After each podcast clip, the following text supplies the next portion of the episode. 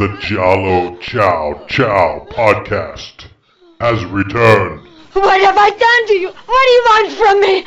We want you to listen. We want you to subscribe.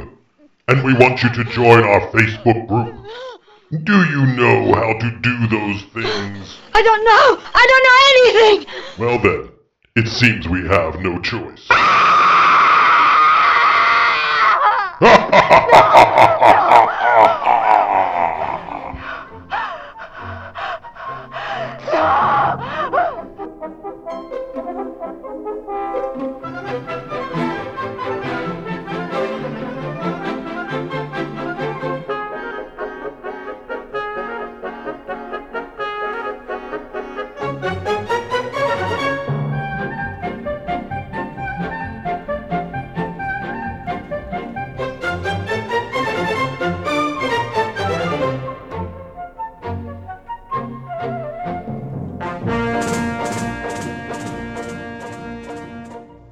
Ciao, everybody, and welcome to, I believe, the third episode of the second volume of Giallo Chow Chow, the All Giallo Show.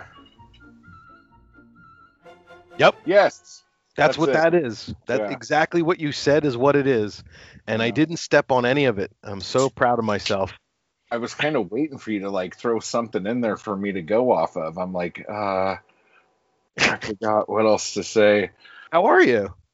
I'm okay. How are you? Good. Are the did the fires get closer or further away? Um, well, everything seemed to be okay. And then earlier today, about literally like 10 miles from here, a fire started. Ugh, but different one. A different one. And it's the road I take to go up to the mountains. Hmm. And it's.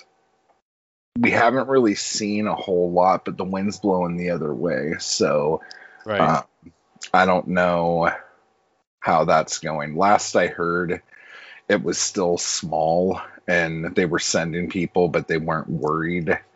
But who knows? but they put out the uh the apple fire. Did they put that one out? I think so because um, I was getting um, notifications on my phone telling um, certain like neighborhoods that they could go back to their houses after being evacuated.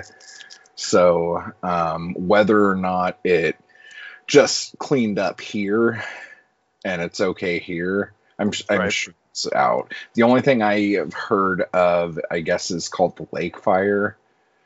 Okay. And there's one in Sacramento or near Sacramento. Wow.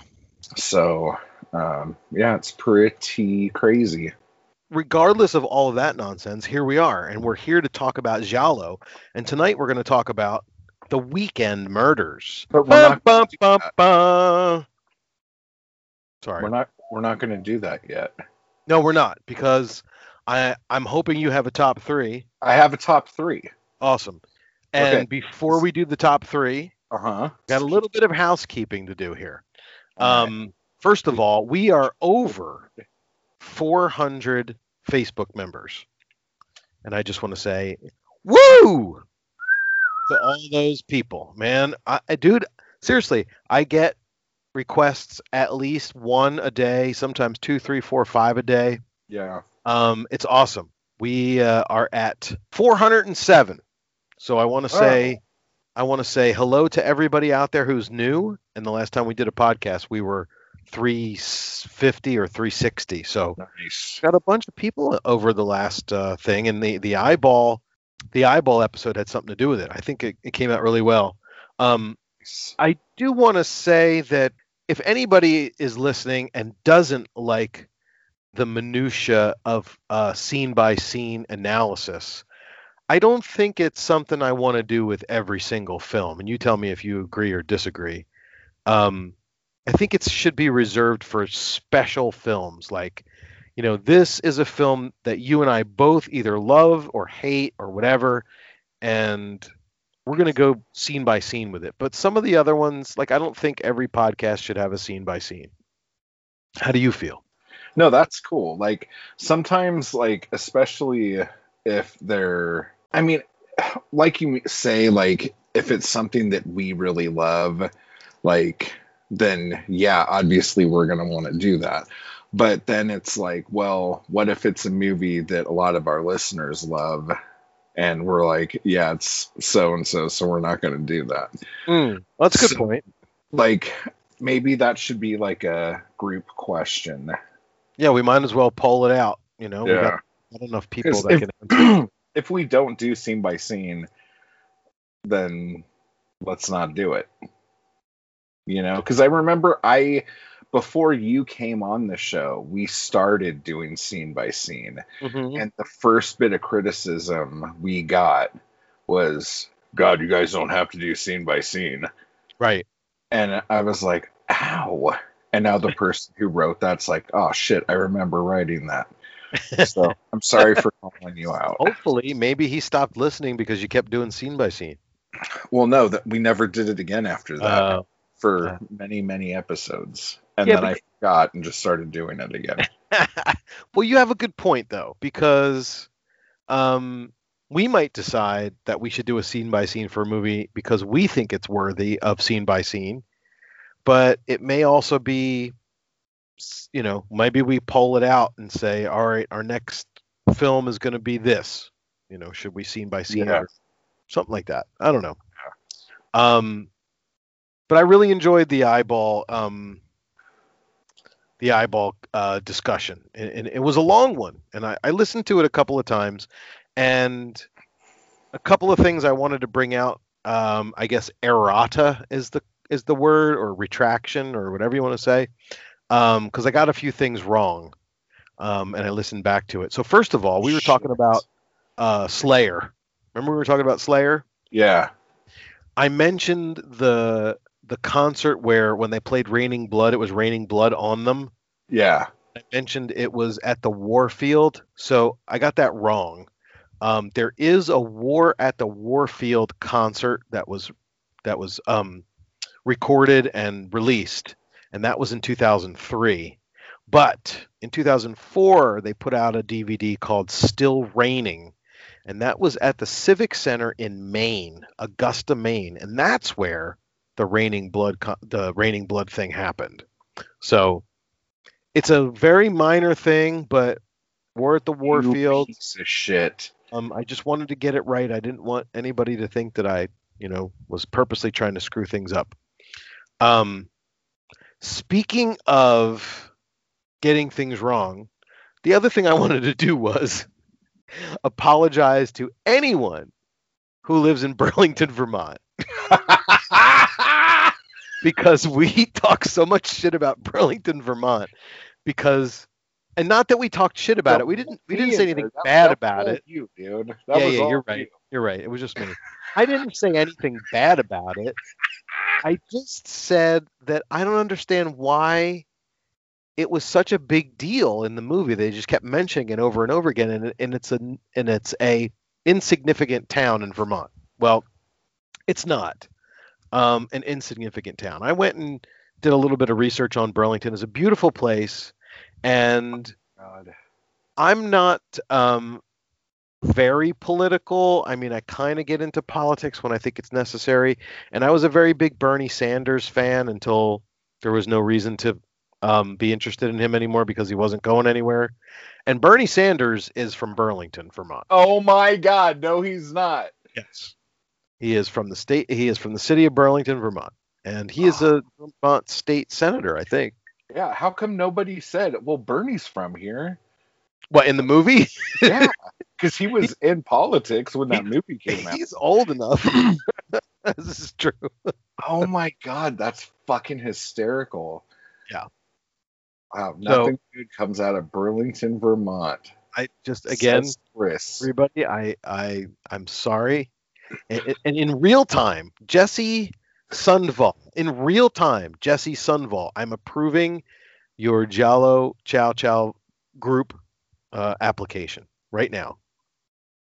Um, not to change the subject or anything. The last thing, I, was trying to hide that. the last thing I want, the last thing I wanted to say was you were talking about how you decided that you were going to make it your mission to find a copy of the Misfits Legacy of Brutality on pink vinyl. Don't even fucking tell me you have it. No, I don't have it, but I did some research. And the last time it was sold on eBay, guess how much it sold for? I'm scared. I don't want In to. 24 in 2014, a copy of it was sold. I don't know, man. Tell me, I'm I'm getting freaked out.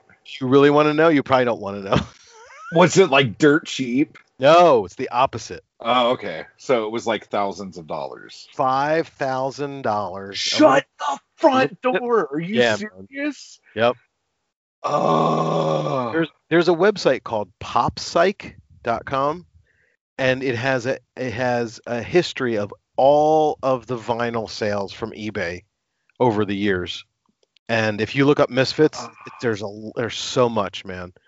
And I feel like a shithead cuz I looked up the ones that I had and how much I sold them for when I sold them compared to what they sell for now and it's crazy. I could I could put a dent in my mortgage if I still had them yeah. really pisses me off because I sold them probably to buy either pot or Giallo laser discs. I'm not sure which. Maybe both. but It not really same. moved me into a bigger house. Yeah, right, exactly. And then you're like, oh shit, I said the quiet part loud and the loud part quiet.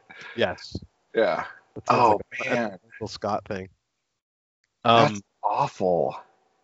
the best one is bucks. go on go on to popsike and look up horror business there were two versions of horror business one was yellow and that one was like 5000 copies and then there was a version on regular black vinyl no color and there was only 25 copies made and it's on there um i think it sold for like 20 grand um what? i gotta I look guess it it's now. like a, a supply and demand thing too. Like because the legacy of brutality on pink vinyl, there's only 16. wow yeah But like I always got so pissed. I'm like, why do you guys press 2,000 copies of yellow vinyl, and 20 of black? Like, what the fuck is wrong with you? Like, oh, Yeah, no, here we go. The horror business, black seven inch in 2004 sold for 8,200, and then in 2008 sold for fourteen thousand dollars 14 grand, for a record. a seven inch. Yeah, Fuck. it's like that Spider-Man comic. Which one are you talking about? Amazing Fantasy 14. Yeah, yeah, yeah, right, exactly. What did that sell for? Like a hundred thousand bucks or something? I think more than that. Um, I can't believe I actually knew that. That's really weird. Yeah, it was the first appearance of Spider-Man, right? it wasn't an actual Four. Yeah, yeah. There's lots of versions of that, but I think like there were only a few left that have like that eight. Oh wait, no, because that was the, the next. Because no, no, no, it wasn't Fantastic Four. It was the one with just him on the cover. And then the next month is when they changed it to Amazing Spider-Man, I think, and they Oh. canceled Amazing Fantasy, and that's why he was Amazing Spider-Man Ah, okay. to try Got to it now. bring people over. Twelve cents they sold it for. Man, I should not retain information that I retain. like there's people who are like physicists and working on like COVID vaccines, and Yep. I'm like, Amazing Fantasy 14. that sort of energy can't be created or destroyed. It just has to sit out there in the ether, And and someone has to absorb it. That's all. You absorb the Spider-Man thing. oh, that's a housekeeping note. There you go. Uh, we listened to like how many, like four or five episodes of The Office Ladies. oh, it's great, man. It is good. I feel like they're still acting though. Really? Yeah, and I'm h- hoping because it's I'm starting from the beginning that once they kind of hit more of a stride, it'll seem a little bit more real. Uh, I I don't know. I mean, like I think I noticed that they become a little bit more relaxed with the format, as they go on. Okay. Um, but I don't really. Because they sound exactly the same when they're talking to each other as they do when they're doing their radio spots. Like, oh my god, I'm getting all these like clothes from a thrift store and a box delivered to my house, and it's stuff that I actually. Oh. like when they do the ads, like they Yeah. do their own ads. yeah. No, that's true. Like the And it- exact same. It actually gets worse than better with that. Uh, because they got spo- so in the beginning if you notice the first few episodes of that when they say they're going to go take a break they take the break and they come right back yeah. And i think they just purposely are putting those spaces there because eventually they're going to have ad space there. Yeah. um, so as the podcast moves on to like you know the 10th or the you know double digit episodes when they say we're going to take a break they take a break and then they start talking about like those things like you're saying. But like the last one i i listened to it was the episode where dwight takes um the temp what the hell's the temp's name damn Ryan. it ryan um dwight takes ryan on a And sales leaves him in the call but like takes him to his farm instead Yeah. yeah, and all that crazy stuff happens, and Mose is there, and he's got to wrestle him and shit. Yeah. So they had the uh, B.J. Novak and Rainn Wilson on the show for that episode to talk about it. oh, So that's cool. w- the reason why I really like it is because they have so much insider info, Yeah. and they and they they keep it they keep it going. Like they don't do. Well, it's kind of weird because like a lot of their insider info, they talk about getting off of the extras of the DVD season, yeah, that's true. and I'm like, well, shit, like I have that. Like, why are you telling me that? But then we're doing a Giallo podcast where all the information we get is stuff that we find that anyone can get. Yeah, it's nice. Basically, this now is a podcast about other podcasts being hmm. better than ours. um, you really don't need to listen to this podcast to get any of this information. Well, you can you know you can hit your 15 second skip ahead button if you feel like it right now, but. uh And we'll still be talking about the office. it's funny because I listen to podcasts that are a lot of them are a part of the same network. Okay. And um, so the majority of podcasts I listen to right now are sponsored by Blue Chew. Blue Chew is that like a tobacco thing? No, it's Oh. um, like Viagra Viagra, chewable Chewable. Viagra. Okay. It works on a full stomach um, and works pretty much instantly. Works on a full stomach. Get you going, you know, so you could work all night. So wait, in other words, what you're telling me is the people who need to take Viagra are too lazy to time it so that they take it on an empty stomach. Dude, why time it?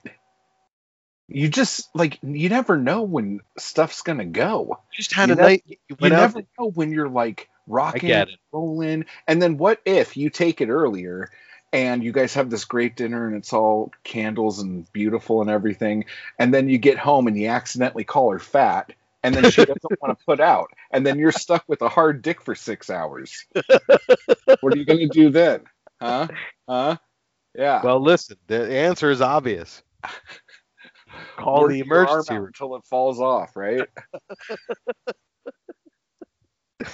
So I mean, you go out to dinner, and you got this full stomach. You, you know, you ate you ate two racks of ribs and some cornbread and Probably minty, and it makes your breath smell nice too. mac and cheese and some coleslaw, and you're stuffed like you've unbuttoned your pants. And you're like, you know what? I think I'm gonna get some action tonight, so I better take that blue chew. I- I'm gonna work this off. yeah, ah, shit, that's funny. yeah. So join the Blue Chew Nation, everyone. I got one more thing from from last time that was left over. I Oh, went back and looked at the Giallo score for eyeball. Okay. oh did you change it? Well, first of all, there's no need to change it because it's not a site anymore. But I went and looked through everything, Don't get snippy with me, Mister. and here's the problem. Um, eyeball got an 85. Okay. The reason, very respectable.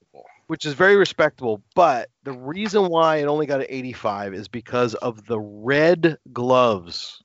Believe it or not, Okay. the red gloves would have put it at a 90. Um, it got 25 points. Now here's the thing, right? You know how, if you remember, I had this little signature section where there was all these little tiny things like, you know, was there a J and B bottle in the in the film or whatever? Yeah. And each, each one of those was one point, but I capped it at 10. Okay. Yeah. Here's the thing though Eyeball got 15 of those. So if you if you take out the red gloves but allow all of those signatures, it gets a 90 on the Giallo score. But then you would have to take out all of the things for all the movies on the score. So yeah, all those movies that had extra signatures would have gone up a little bit. So it would have affected, you know, all the scores, but the Italian location it lost points for. And the red gloves instead of black gloves, it lost points for. Yeah. That would Well, have been what's that? It happens. It happened to Black Belly the Tarantula too. Yeah, because in that one didn't sh- didn't that, didn't the killer have like it was more like surgical gloves almost. Yeah, they were like weird rubber gloves, but they looked like that, like weird, um, kind of yellowy latex that's more brown. It Right. looks like something you found under your grandma's bathroom sink on accident. right. Yeah. And I don't know if is that partly because the um the film took place in like a spa and Yeah. maybe, like the the the the people that that worked there had to use those kinds of gloves to be sterile, I guess. I don't know. Yeah.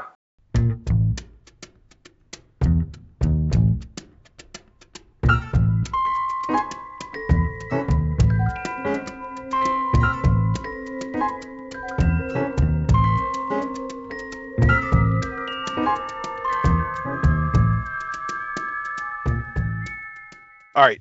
That was it. So let's hear let's let's get to your top 3. Okay, so top three. Um, top three favorite fast food places. Oh And wow. If we would have done this two weeks ago, Right. Panda Express would have been my number three. Okay. but um, it's going to a place that is new to me, even though I've seen it my whole life, and that is Arby's. Okay. You went And to Arby's for the first time? Well, I went the first time when I was a kid, and then never went back. Okay. And then um, there's one near the shops out there, and I got one of those uh, chicken wraps, and they're fucking delicious. Wow. Okay. My wife is probably very upset with me right now because I did not bring her home one. okay. Um, and then Wait, number just- two, Wait, Oh, she's just hearing this out loud for the first time? yeah, Oh, I see. Yeah. So that's how that works. Um, do you do you have an Arby's out there, sir? Well, let's see. I don't know It's if they are cross. Arby's is not a humongously popular fast food chain here, but they are out here. I have never been to one though. Yeah, I, I recommend the the wraps. They have the meats, according to the commercial. Yeah. Yeah. Um, my number two would be um, Taco Bell because whenever I'm around I'm just cruising around, driving around, doing something, and I get hungry, I get really cranky if I haven't got any food in my tummy, and that's just how it is. I could just go through there, get a five layer burrito in like two seconds, and I'm out. Yep. It's just quick and easy. Well, and the other thing that makes Taco Bell great is they're the only place where you can get a Baja Blast Mountain Dew. That's not true anymore, I don't think. I think they have them shops now. Well, out here we cannot get it anywhere. Really? O- The only place you can get a Baja Blast is at Taco Bell around Yeah. here. That was like the thing for a long time, but yeah, you could get bottles of it at the shop. Like at the Really? It's not as good though, man. The fountain fountain fountains versions are always better. So much better. Okay. Um, number one is this is probably more just California, but Right. Del Taco. What's Del? Taco is the greatest place ever. I They have never even heard of it. Oh, dude, you are missing out. Yeah, well, Um, I, I could get fries, burgers, burritos, tacos, uh, breakfast burritos, whatever. They have everything, and they are delicious. And um, for the longest time, if I was ever hungover, I would just go get a quesadilla, and that would just clear everything right up. wow. So, um, that's just my go-to. So you have two different Mexican fast food restaurants on your top three. Yeah, but the Del Taco, you could get burgers at too. Oh, okay. Yeah, you did mention that. And their burgers are quite tasty, even though they're um, they're not like super fat patty like Right. burgers. They're just really good. They're just very tasty. Well, now I have a question because you live on the West Coast. I live on the West Coast. I never, I've never in my life been to a In and Out burger okay. because we don't have them out here. Yeah.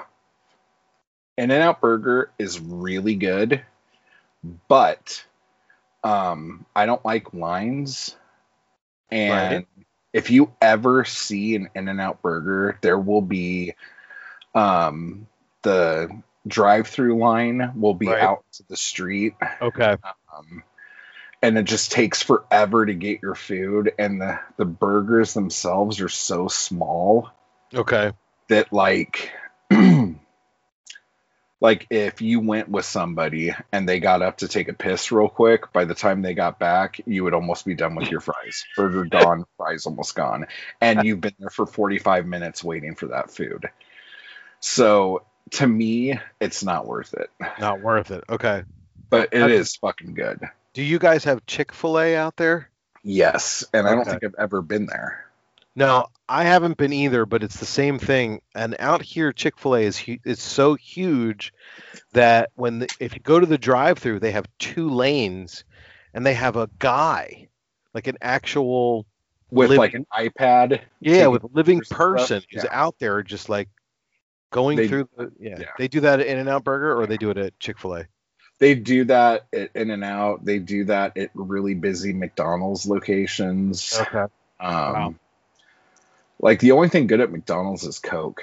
Like fountain coke. I don't know I- what I always like their fries at McDonald's. I like yeah.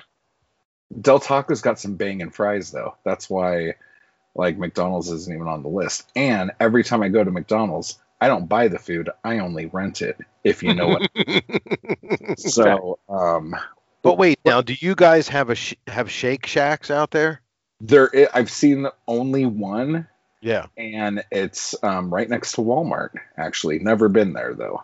But How- their fri- their fries are a thousand times better than McDonald's. Just so you know. Um, like and just so you- McDonald's are like McDonald's fries are the fries to beat, right? From from when I was the littlest kid, it was like the McDonald's fries are the best. you, and- you would hate In and Out fries. You would absolutely hate In and Out fries. they're just like they're they're shaped like French fries, but they're almost just like potato chips. Okay. Like I don't know how to explain them. Um, they're not very tasty. I don't like the ones that have the batter on them. You know what I mean? Like I like Yeah. I like deep fried French fries, but like the beer battered ones, eh, not a big fan. yeah. Well, now, do you guys have Jack in the Box out there? Yes, we Is do. that any good? Um, yeah, to be honest, the only thing I like getting there is their breakfast. Okay. They serve breakfast all day, so I could just get like egg and sausage sandwiches all day. Those are good. And they're two tacos for a dollar or whatever.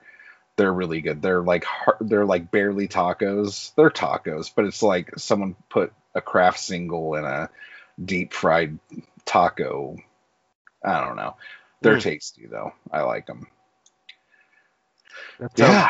we got all sorts of fast food out of here. And see, the funny thing is, there's like certain small, like Mexican restaurant chains Right. that I would actually prefer, Yes. but I haven't been to any of them in a couple years because there's none out where I'm at. I see. as opposed to like when I lived in Orange County or LA, when like you would find like an Albertico's every so often, and that place is bomb. Like the burritos are like see through. So if you got guacamole on your burrito, like you can see the green through the tortilla. Like Wow.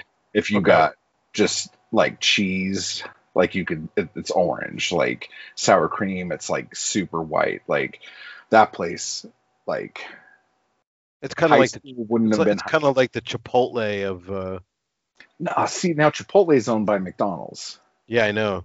and that place is like just too weird. I don't know. It's like it's fresh, but it's like fresh from a bag. I don't know if that makes sense. Like everything just feels weird about Yeah, I know. I know what you mean, but you know, whenever I go there, you know, they're they're they're frying up some peppers and onions like right on the grill behind me. So Mhm. like, Yeah, I don't mind. that's like when I wok into Panda Express, dude. It's just like everything's on a walk, and it's Yeah. just like the place smells like you're gonna like destroy the whole place if someone doesn't put food in your mouth right then. Orange chicken, Beijing beef, fried rice, chow mein. Boom, you are ready that- to get. So that's what is that your number four, Panda Express? Oh yeah, Because you Yeah. said that as long Arby's as, there's a- Arby's as long knocked as it out. a drive-through, it counts. Okay. So, um, yeah. Yeah, drive-through is important. Well, that was a very Now Very- you know me a little bit more. very informative uh, top three, and I and I like the directions that you continue to take us because it gives me ideas for what to do. Like, it maybe it's just it doesn't you're have to go- be it doesn't have to be significant or important. It could just be a top three. You're gonna go my top three steaks: steak, steak, and steak. I can give you Let's my top three. I can give you my top three steaks right now.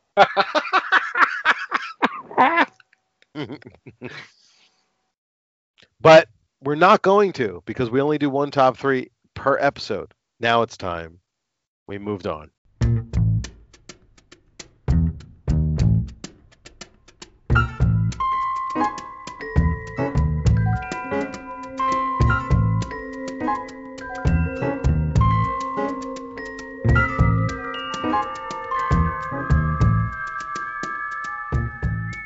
Let's talk about this friggin' movie. You did you watch it? Bum bum bum bum. Out of every, okay, I'm gonna just say this right now to get it out in the open, so we could have a fun talk. That is the most annoying fucking bit of this movie. I agree. Like every time that happened, I, I just like, I'm like, I'm out of it. Like I got pulled out immediately. I I totally agree. I'm with you 100%. But I have a way to explain why they thought it was cool. Like we Well, don't. It's annoying both of us. smash zones. The name of the film in Italian is called Concerto per Pistola Solista. Okay. Oh. And the name of the piece that's that's playing is Tchaikovsky's first piano concerto. Oh. So what they did was they made a title called Concert for a Solo Pistol instead of like Concert for Solo Piano or Concert for Solo Clarinet. It's Concert for Solo Solo Pistol. And So every they time they play that thing and they do the, I'm sorry, I, I stepped all over you. Sorry, I stepped on you. I, I just was saying. So they were looking for more of a highbrow audience for this. I don't- I don't necessarily think that that's why. I think that they like the idea of playing this Tchaikovsky piece over and over again, and every time the grand rhythmic gesture of the piano came in, they also played the sound of the pistol. And they just wrapped all that that whole theme together. Like the name of the film the idea of what was going on in the film, the music of the film, and the little play on words, it was just too much for them to only do once. You know what I mean? I Yeah. think they needed to do it a few times.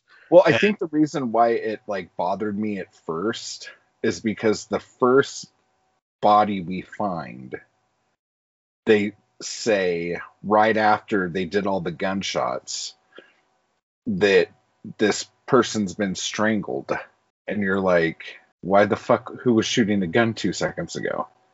Well, who's the first person they found? They found at the golf course because that was actually the fourth person they found. I know, but that's how the movie starts. Right, right, right. and then they go back. But we don't know that when that happens. We think Right. that's the beginning of the movie. And I'm like, God, all these people are looking awfully suspicious for someone who just saw a police officer. But little did I know that this was four days later. right. Which is actually a pretty cool part of the film.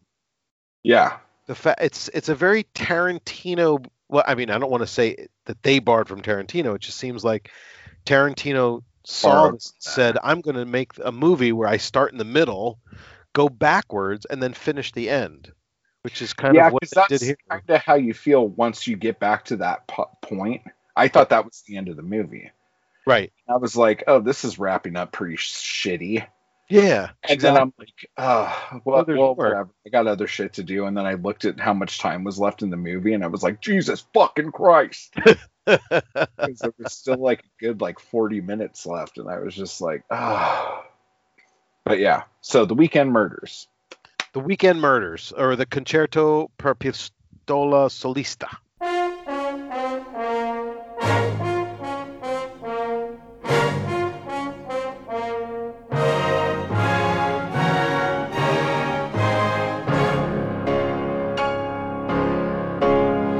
So, I can give you some background on it. I don't know if you did any reconnaissance or research on the film at all.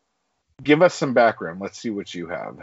Well, okay, so I've got a couple of things that I that I got out of the commentary because the Blu-ray that came out I don't know how long ago, maybe a couple years ago, has a commentary track with uh, Peter Baldwin, who plays Anthony Carter in the film, and some guy named Scott Spiegel, who I think is a director and worked on Hostel and worked on some other stuff related to Yeah, Tarantino and and Sam Raimi and stuff like that. I think. Yeah. Um, and of course IMDb.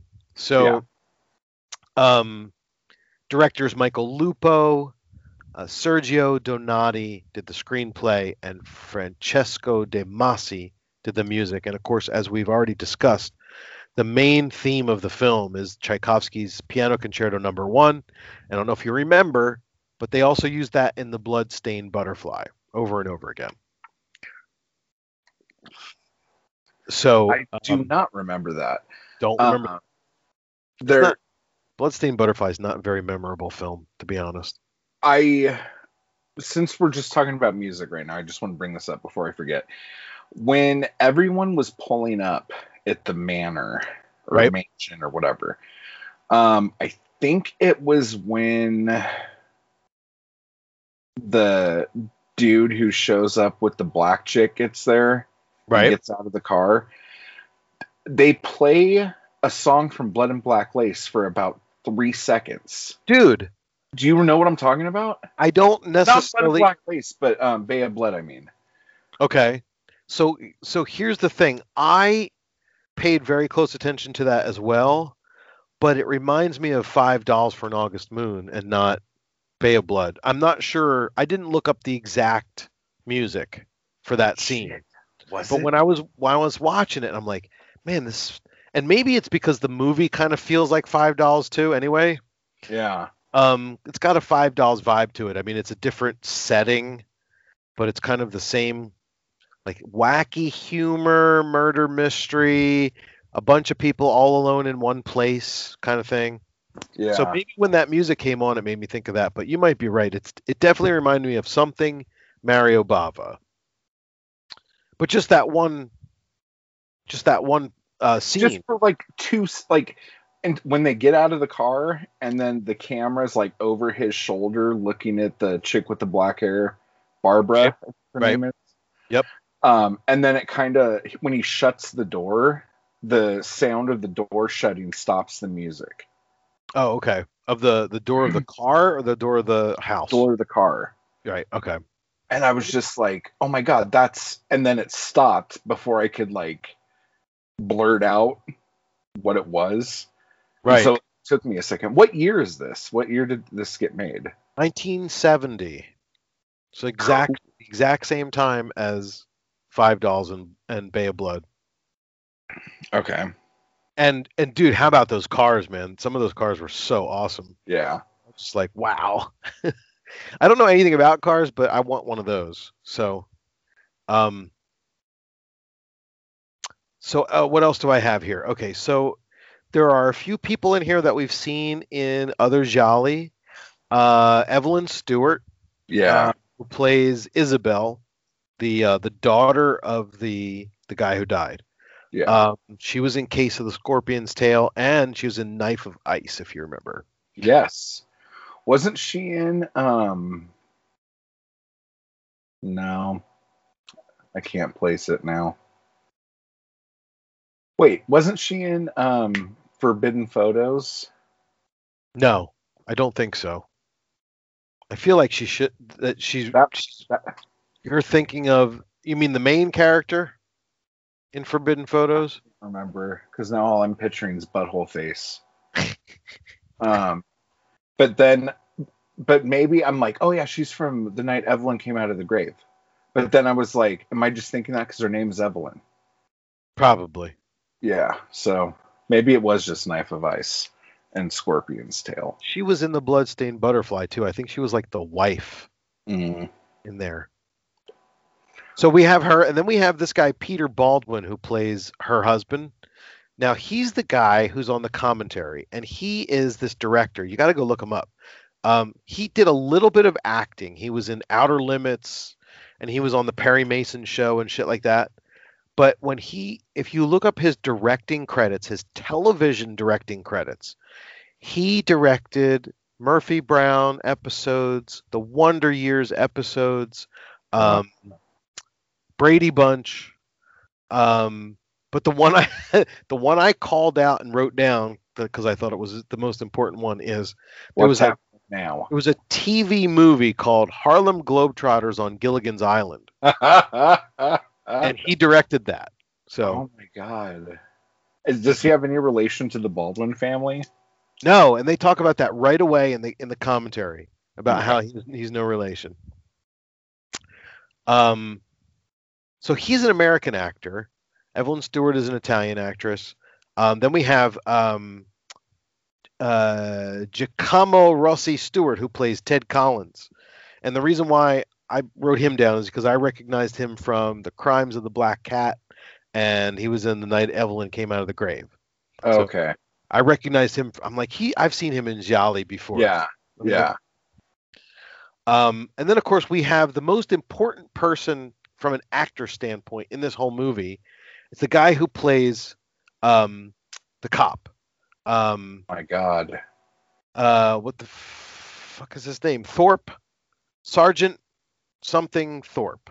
Yeah. Now, if you, I don't know if you recognize him, but there was a little movie called The Godfather Part Two, and in the in the scenes where um, De Niro's character goes back to Italy, or before he goes back to Italy, it's like I don't know if you if you remember that movie because I've watched Godfather one a million times, but I've watched Godfather two maybe twice, and um, there's there's like scenes from the past where De Niro is in Little Italy, and there's uh, a boss named Don Fanucci or Don Fanucci, and he's always got the hat on and the and the jacket that's not he doesn't have his sleeves through it. It's like it's like a suit jacket, but it's hanging on the back of him. I don't know if you remember yeah. the movie. That's him. This guy Gaston Mochin. I'm not, I'm slaughtering his name. That's the same guy, the guy who plays this crazy wacky Keystone cop from this movie. He wow. plays he plays that guy in Godfather Part Two. That's his big claim to fame. Um. but I liked him in that. I mean, I mean, I, I liked him in this movie. I thought he was. this, yeah. Um, And then you, me, he grows on you because when the movie first started, I was like, "Oh, fuck me! Is this going to be like a real character in this? Are we going to follow him the whole time?" And then, like a quarter of the way through, I'm like wanting to start his fan club. So, yeah, right, exactly. He's a very he's a very likable character, and they do a lot with him through the movie. Like they just Yeah, they do. they just continue to make you like him more and more and more. It's great. Um, and then there's Aunt Gladys, that's Georgie's mother, right? Yeah, She- she's terrifying. She was the maid in Four Flies, Okay. the one who decides that she's going to blackmail them because she found she finds the picture, something like that. And Yeah. then the scene where she's at the park after dark, and she gets trapped in the park and she gets killed. That's her. Okay. Now, the other guy, the guy who plays Lawrence Carter, I wrote his name down simply because it's the greatest Italian name I've ever heard. His name is Quinto Parmeggiani, which basically means the fifth cheese. Or cheesy the fifth. It's one of those two. That, that's What- about what- right. That's a fucking amazing name. I love it. Quinto Parmeggiani. Um, That's and then I and then I had to write down this woman's name, Archeda de Santos. She's the maid, Evelyn the maid, because she's hot. And I don't I don't recognize her for anything else, but she has a lot of pinups. If you Google her name in, in Google Images, Oh, that's gonna she's, happen. she's awesome. here. Yeah. So th- that's uh, basically the cast. Um, it was released in Italy in October of 1970, but the rest of the world didn't get to see it until 72. So the main chick wasn't in anything else. N- Not that, not that I recognize from our Giallo uh, world. She might have been in. I think she was probably a little bit more famous than would be in Giallo. I, but I don't know. I can look it up.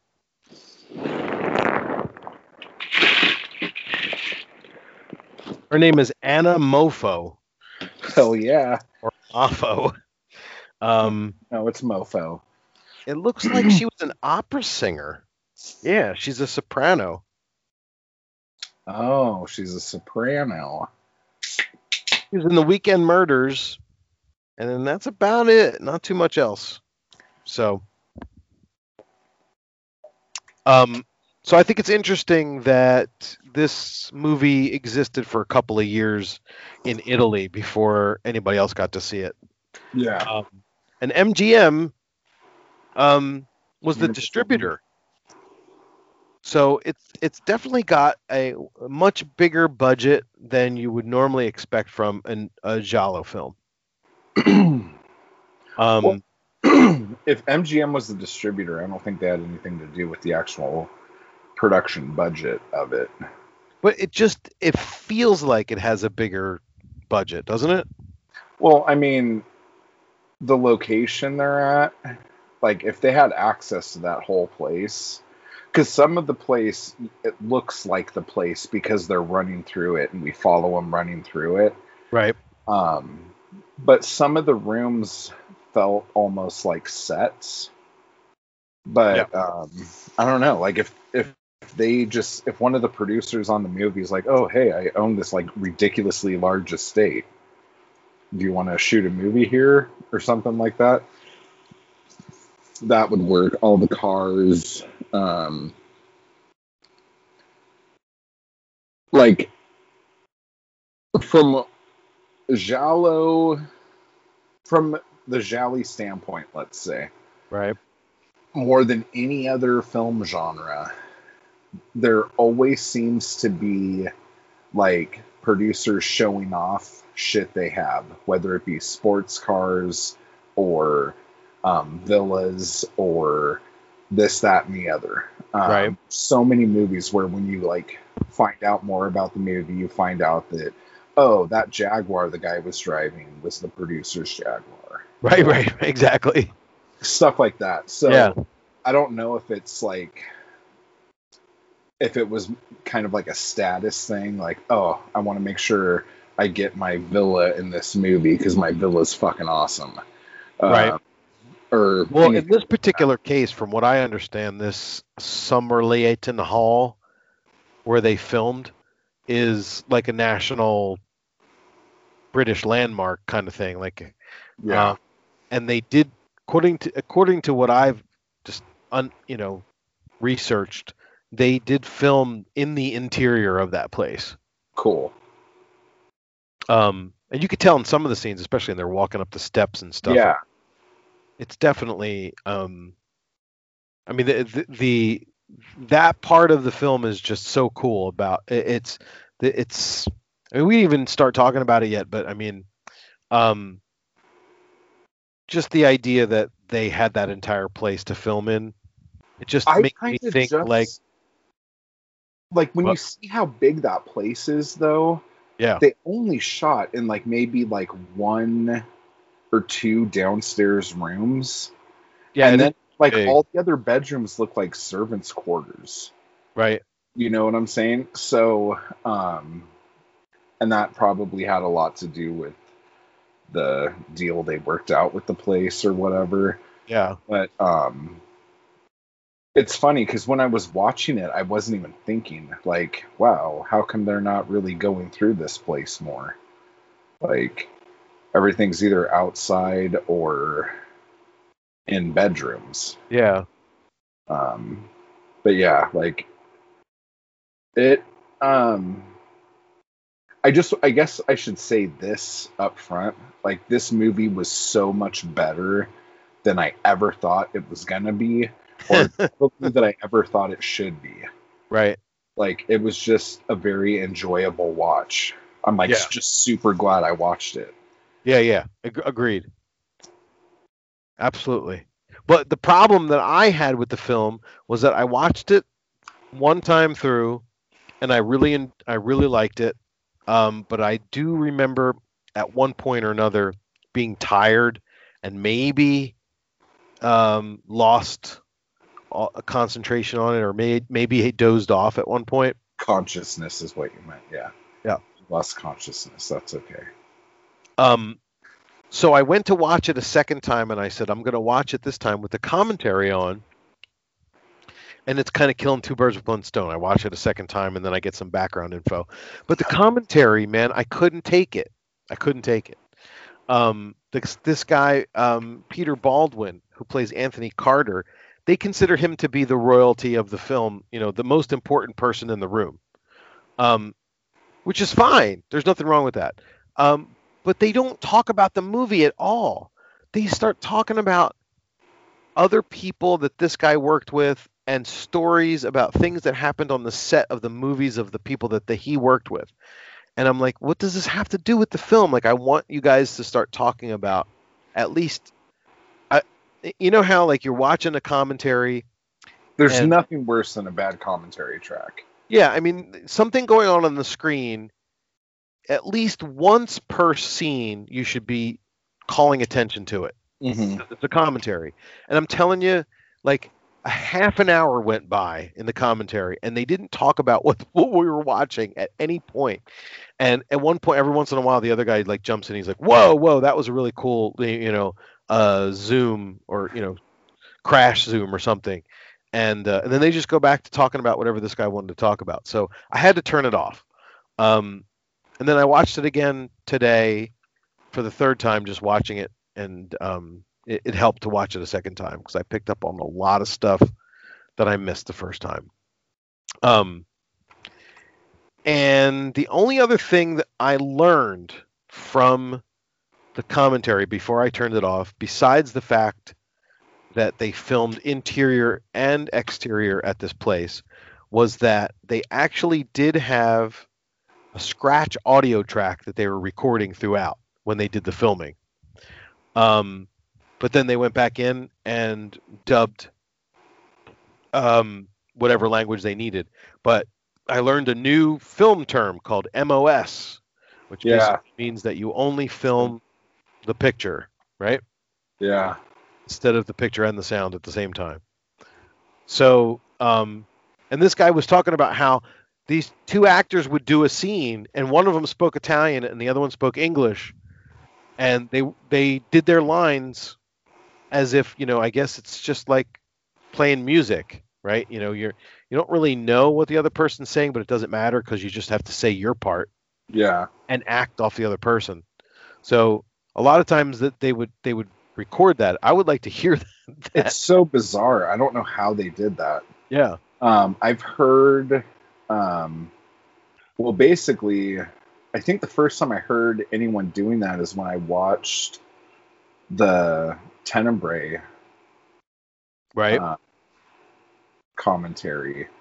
Or was it The Girl Who Knew Too Much? Might have been The Girl Who Knew Too Much. And it was just um, John Saxon talking about how he didn't know um, what the fuck anyone was saying. right. But like when someone would stop talking, he would start talking. That would like I don't know how like you would even know your cues. You know, that's just like Yeah. I guess you nuts. you have to practice and prepare your lines knowing that you're just waiting for the other person to stop making mouth noises. Yeah. And as soon as you hear the end of those mouth noises, you can do your next line, I guess. I mean, That's wild. again, I don't think it really mattered too much because they were going to redub the voices anyway. So, Well, like, specific nuances of the should know- inflection and shit like that, I don't think it mattered. Well, I mean, like if you're the male actor and there's a female actress, and like, have you seen Mulholland Drive? This is a good example. Yeah, sure. Okay, in Mulholland Drive, she goes to her um, screen test, Right. and they do the guy coming in he's gonna rape her and blackmail her and all this shit and she's screaming and crying and all this stuff. And they're like do it again. And so they do it again the same lines but like she's all up on him and kissing on him and stuff. Right. you know what i'm saying? So like if you're supposed to react a certain way based off of something somebody says and you don't know what the fuck they're saying Exactly. unless you know like third line i think they're going to be mad seventh line they might start crying Right. You- like there would have to be some other thing in it like that i guess i don't fucking know dude Yeah, it's crazy, man. It's I, I can't even imagine like behind the scenes the director and and whoever he was had as a, has had as an assistant would have to say those things to each of the of the people in different languages. Like you'd have, you know, the actress, the Italian, you know, the Italian actor and actress coach maybe. And then there was another one for the English speaking people. And then it sounded to me like the one guy on the commentary probably spoke both languages. So well that's good But the Like- only other go ahead. probably more likely than not they would just shoot like the master shot as far as they could get Right. and then when they do the mediums or close-ups or the over the shoulders or whatever you want to call it they would just have them run through their lines like okay john give me all your lines right.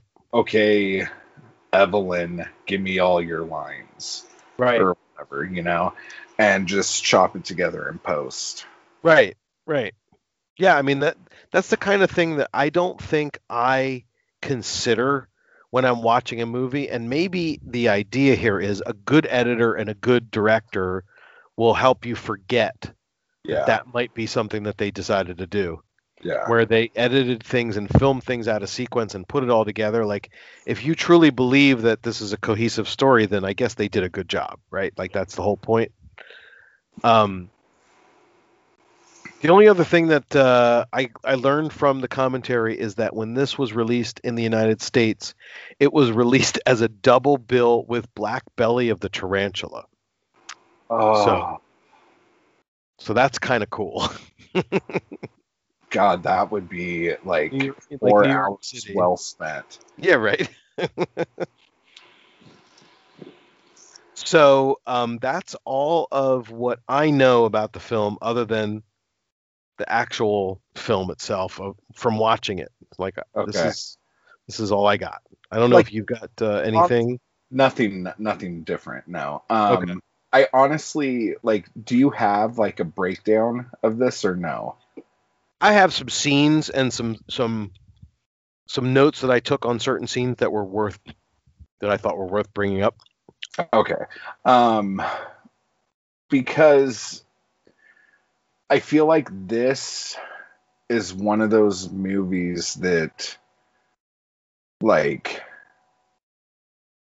you almost have to go scene by scene to, to an extent just because there's so many people and Yeah. everyone's involved in doing different shit.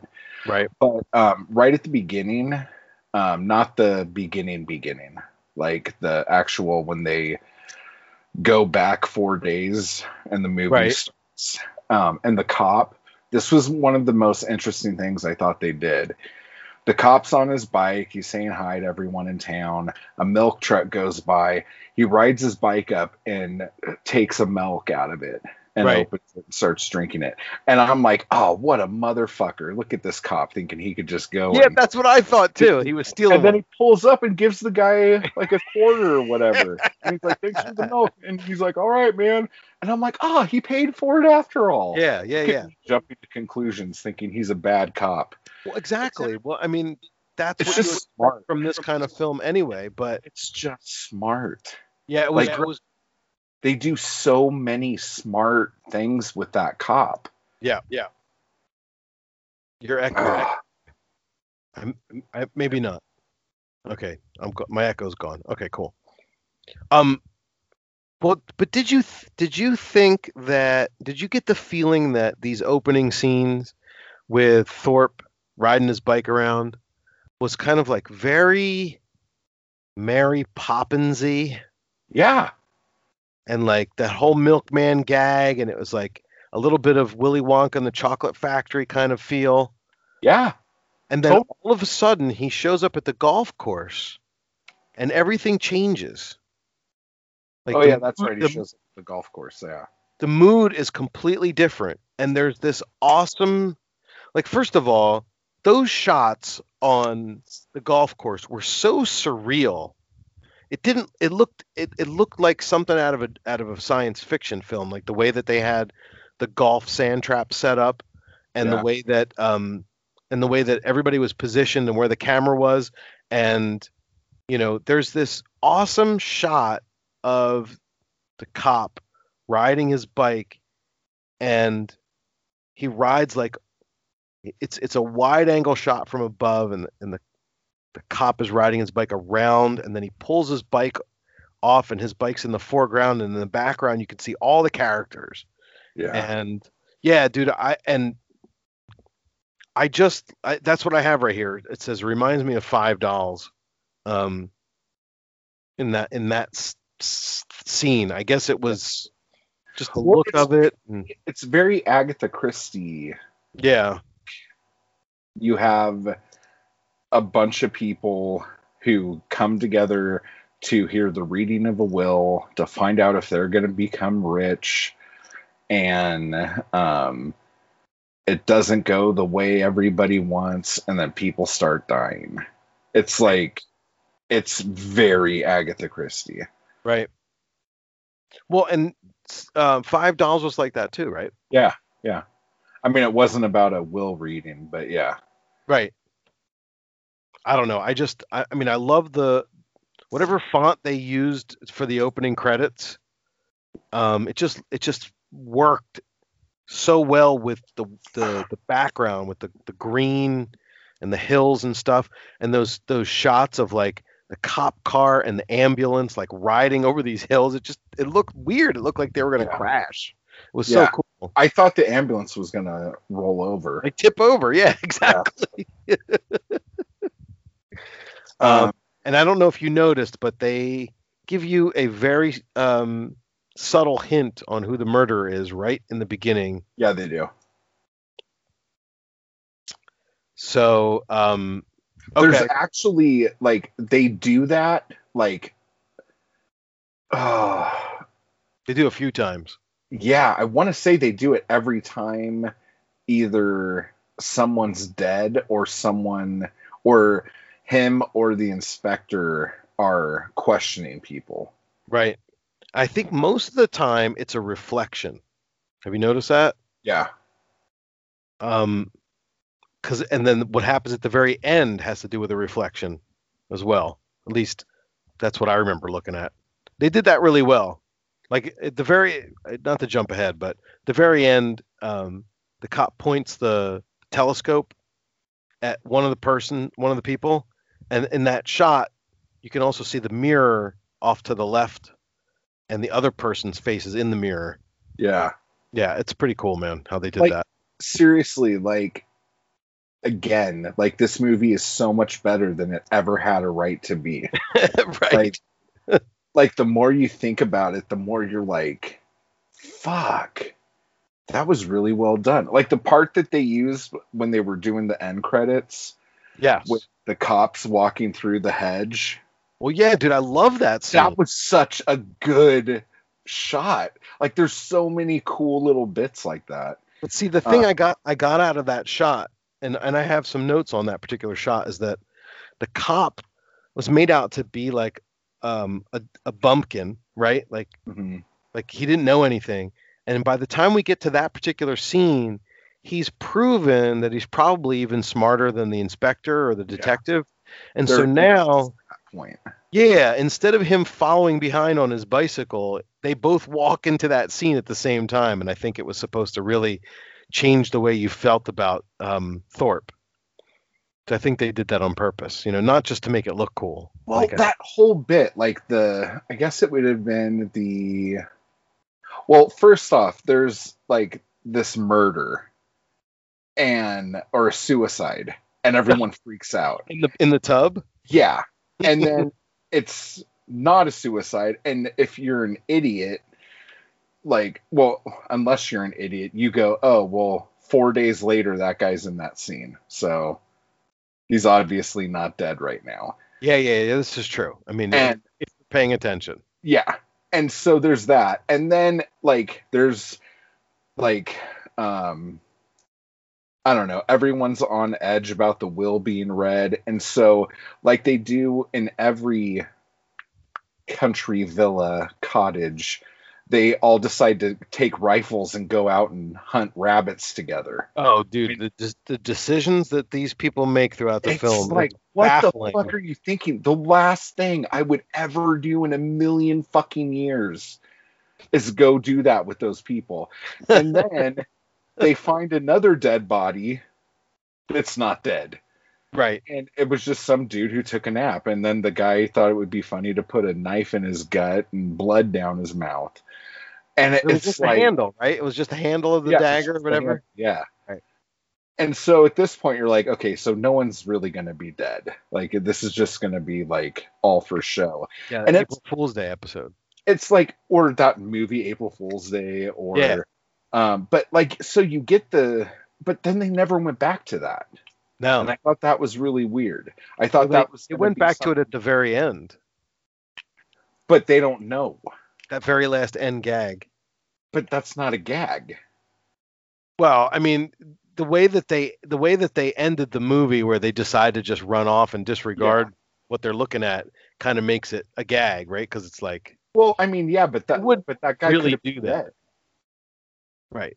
They're Maybe like, he, wa- how, he, how, he, how quick, really how quick can we get to Paris? Uh, it'll take two hours. Let's get out of here. Yeah, that's why you know that that's why I guess it's uh, I don't know. I, But my my think he was dead. I can't really make an argument for either reason. Like, okay, is he's pretending to be dead, but for whose purpose? Because like so many people are, Off in the middle of nowhere. No one would ever stumble across them there. and if he is really dead, why? Who killed him? The mom, because she's mad that he went off to bed that um, black chick. Mm. My my the, the line that I wrote down that I like from the mother is only animals and Americans get washed standing up, which is a great line because this was this was right before Georgie was going to go get the bath. And He's like, And he's like, Mom, can I just get a shower? And she goes, No, only animals and Americans get washed standing up. this is a great fucking She's line. awful. Yeah, she is. Like there's this scene where he's gonna hook up with the maid, Yeah. and Oh, every dude. time he gets up to get up on her, he sees his mom coming at him. Yeah. and it's like like first person like point of view so it's like this hag face coming at you Yes. oh my god But Here's the thing, and I want to talk about this scene because number one, this was like the most giallo styled scene of the whole movie because he's dressed all in like the black glove killer and he's sneaking in and everything. And then he tries to make it with Evelyn, and she's like, Oh, it's okay. Just here's what you do you ask me if I want to go to bed with you, and I'll say yes, and then we'll do it. And Paul- then or and wait then- is, is her name evelyn her name's Evelyn, yeah. they shouldn't name characters the same names as actors in the movie I know. i hate when they do that Yeah, it really screws you up. okay go ahead Um, but like you said, George has got this weird hang up with his mother, right? yeah But here's the thing, and I want you either tell me I'm being crazy or agree with me, one or the other. Um, after that whole scene happens, he goes back and he sees his mother and they fight, and then she starts crying, and then he hugs her, and and makes this face he makes this face, and they play that gunshot theme song thing. And I think that he had a premature with his mother. do you think that's what that face was That's what I think. That's what I think happened. Because he's all horned up, right? oh my god And he wanted to be with his mother. Like that was the whole. I thought it was just like a goofy "I'm gonna kill you" face because No, they show that during the end credits too. right. They do show it. Ah. Well, he also had this weird wink Yeah, where where he he doesn't squint his eye. He just try to he just closes one one eye and it looks weird. yeah. It looks like he has like a facial tick. He's fucking weird. Just a weird fucking guy. Um, But anyway, I don't know. Maybe we should ask the group. Maybe I'm. I think that's what happened. Yeah, that makes more sense. I think he had a premature. Well, um, okay.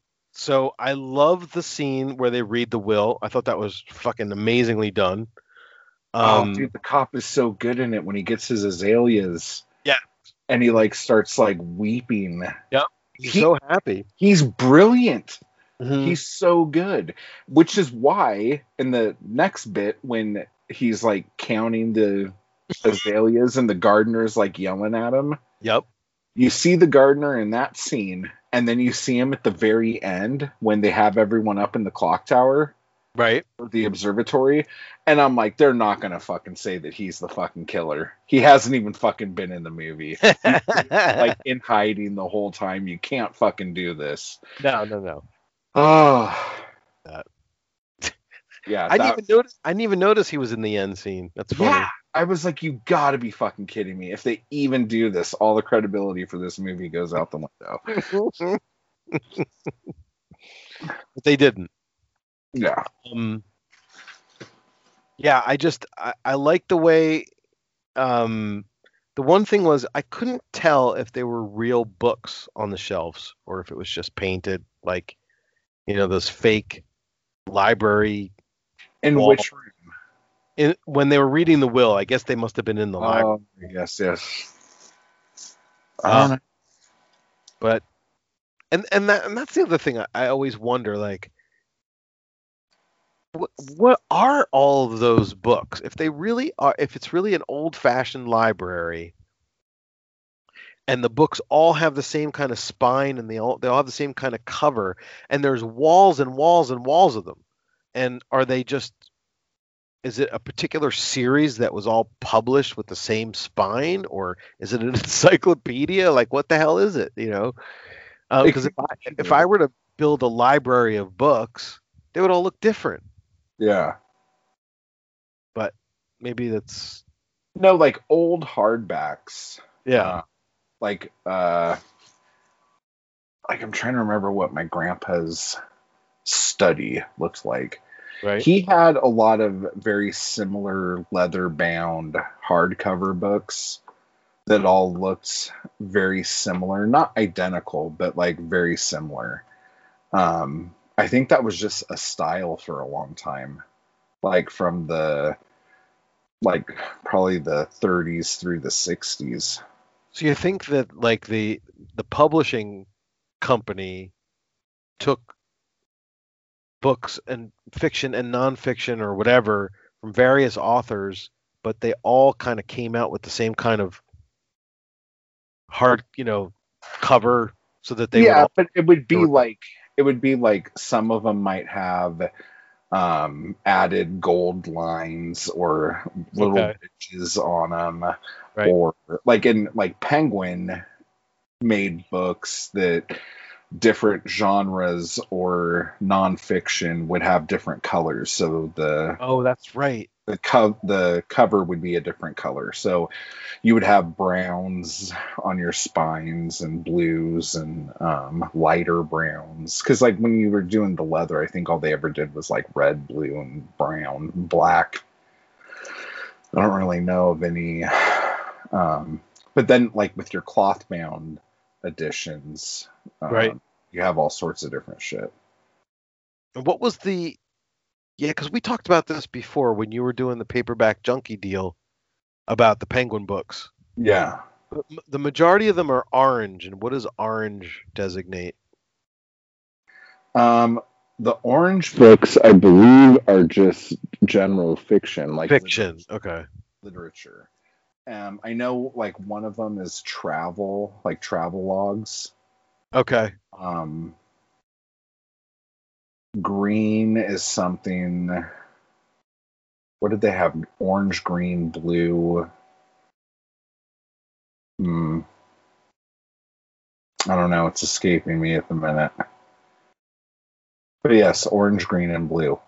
They did have. Oh. That's Nothing. interesting. Well, anyway, um, Yeah. not to digress too far. Um, so they read the will. I mean, that's if we're if we're trying to outline the story here. The reason why everybody is at this place is because um, the father died, and everybody wants to know how much money they're going to get. And so they read the will, and even though Thorpe, the cop, gets all the azaleas, uh, Barbara, who is the niece of the departed, who spent the most recent time period with him, gets everything, and nobody else gets anything. Well, the other parts of the family get the archives. Oh, right. This was a funny line because of what happened earlier. Because, like, I can't remember who's the guy that was in Evelyn Came Out of the Grave. Um, the Tim or Ted Collins character. Is it Ted? Yeah, it's Ted. Okay. So, Ted, he thought it would be funny more than anything else to show up at the family estate with his new wife, who happens to be this black duchess. Right. and um, he's like, "Oh man, just the look on all your faces was worth it." Right. Like, wow, your wife's right there, bruh. You know, like, come on. But like when they were talking about the archives, it says in there, um, and you'll learn that our family made most of their money on the slave trade. Right. And I'm like, how did he know that he was going to bring back a black wife? Just to make that little jab in there. I don't know. You think that they you th- you think that the deceased knew that that was going to happen, I don't know. and that's why he threw it in? I think I- It I just think- seems like such a throwaway line. Like, Well, It- there was there was another mention of the white slave or the uh, the slave trade um, with the other dude, um, whatever his name is, the guy who's named after five cheeses, Parmeggiani, Lawrence. Lawrence Carter. There was mention of he was in the scene where they were talking about the slave trade. But yeah, that was the thing that I recognized too. They they said something about no money, but you'll get the archive so that you can have all I of that the money came from, right. And he broke his pipe. He was so mad. so now at this point, I mean, everybody disperses. Everybody's got a reason to want to Well, The get the money. kid, I can't remember what his name is either. Georgie. they- Georgie. They yell it every two seconds in that movie. He's like, "Well, we just have to kill Barbara." right. You know, you know, you guys are all thinking it. So think that's what everybody's thinking. Yep. yeah, and it's just like, oh, well, shit. This movie just picked up because like normally it like like builds a little bit, and Georgie's like, no, we just got to kill Barbara. Right. So then basically the whole rest of the movie is um like people taking shots um at Barbara and mainly at Barbara. Right. But I'm trying to remember who the first body was the butler. The butler. Yes. And then they made well, I guess no one can say the butler did it. yeah, that was good. um, how was the butler killed? He was stabbed. So do you think I think he was stabbed. Wait. I think he was stabbed too. I think there was a knife in his shoulder or something. But like, Again with with the guns, right? Is that yeah, what you're well, gonna say? the guns and I guess my issue is if you were to build a chart for this movie like you did for Bay of Blood, Ooh. I think you would find that. Can we say who the killer is now? So we can Yeah. like Sure. Okay. So according to Barbara. oh okay, well yeah, it's Barbara. I was gonna kind of like prolong that experience a little bit, but that's okay. I think you'll find that Barbara couldn't have been in certain places at certain times. So like if the butler is killed not with a gun, Right. in the middle of the night or whatever. Um, I don't know how she could have done that. I understand how, um, say Evelyn, um, Stewart or whatever her name is. I can't remember Isabel. her character. Isabel. Yeah. I could understand how she was involved in that because that was all planned or that was all planned. Yep. because the way she did it was she hooked up this gun inside of a telescope Right. and had it had the trigger hooked to the clock so every day at noon and then you would think that would also mean every night at midnight as well Right. Exactly. that the gun would fire Unless the internal clock was on some sort of 24 hour thing. Like, yeah like military time or something. But or maybe she unplugged it every night because remember they went up there and they didn't hear it ticking and then they went back up there and heard it ticking that was one of the things that gave it away to the cop oh, I didn't I didn't pick up on that. That they know that they didn't notice the ticking sound, and he was talking about the bug in his ear that was buzzing around. yeah Is that what? It, oh, okay. Yeah, I didn't pick up on that. I I remember him saying there's something different about this place, and there's just a, it's just a, like this abstract intuition or something. yeah well then he also said when everyone was up there like um it's weird that this clock is still going even though no one supposedly has been up here in months Oh yeah. It's like I guess it's something you have to wind or something, right? yeah Right. um i don't know i just i don't think because then uh pauline was strangled right. and Ted was shot. Yeah but here's the thing that's weird. If ted was shot he then wasn't shot with the missing gun. He was shot with a different gun. Right. because he had the gun there and the cop smelled it and there wasn't like a gunpowder smell on it. Right. so what gun was in the telescope? It looked like a rifle. Yeah when he So maybe it it, was a rifle the whole time, and I'm kind of thinking too much into that. Um, well, I mean, so when you are those the you only dead saying, you were saying, yeah, there's only four, right? It's the butler, who was killed because he knew there were two versions of the will? Right? Yeah, that's was what that the said. reason? That's the reason why she killed him. And then she killed Ted because he managed to take a picture with his camera of the gun and the clock, right? And she and and he realized that it was Barbara and so he was going to blackmail her for the money or something. Was that what it was? I, that's a stretch, but I guess. But what was on the film when they because because I remember there's a scene where Thorpe calls the guy who developed the film. I think that was him taking a picture of the clock tower outside right when the gunshot went off. right. So it would show that at exactly noon was when Well- the shot was fired.